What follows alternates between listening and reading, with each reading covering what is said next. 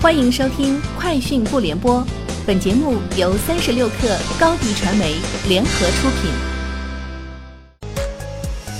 网罗新商业领域全天最热消息，欢迎收听《快讯不联播》。今天是二零一九年十月二十五号。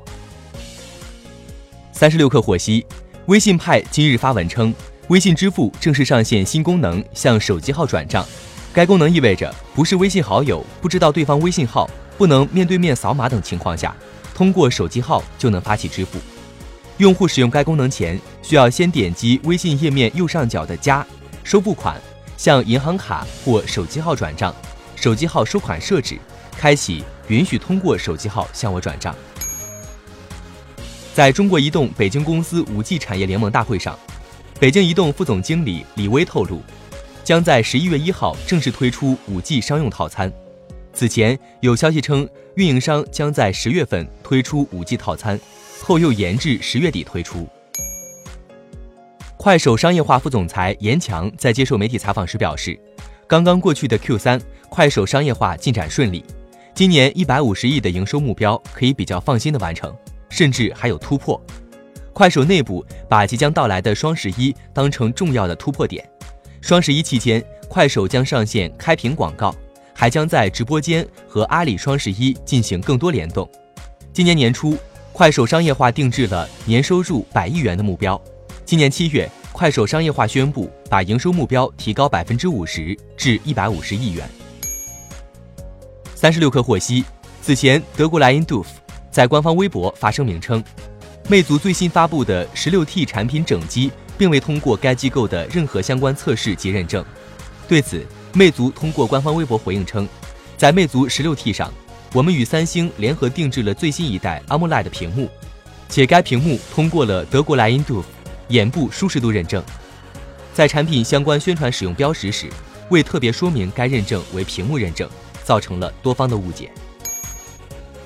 据宝安区工信局公示的深圳互联网加未来科技城选址地块重点产业项目遴选方案显示。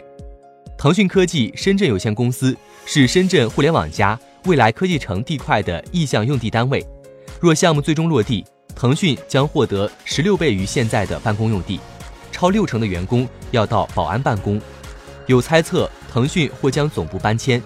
腾讯公关部回复称，公司按规定申请该遴选，目前还在遴选方案公示阶段，进一步信息以政府公示信息为准。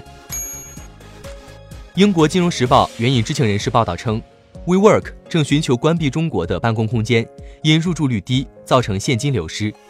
该报援引的数据显示，WeWork 的整体入住率从九月的百分之七十九降至十月的百分之七十八点一。三十六氪获悉，滴滴出行通过官方微信发文称，自去年九月四号启动安全自查整改以来，目前县市整改项全部完成，将持续推进安全管理工作。安全方面，滴滴成立了集团和各事业部各级安全委员会。安全响应方面，对于疑似安全进线，可在十分钟内升级流转至安全响应团队，并在约一百三十分钟内处理完毕。司机端行程录音功能已覆盖所有订单，录像功能覆盖约百分之四十订单，录音录像数据可用率约为百分之八十五，全程加密。以上就是今天节目的全部内容，下周见。欢迎添加 baby 三十六克 b a b y 三六 k r 加入克星学院，每周一封独家商业内参，终身加入学习社群，聊风口谈创业，和上万课友一起成长进化。高迪传媒，我们制造影响力。商务合作，请关注新浪微博高迪传媒。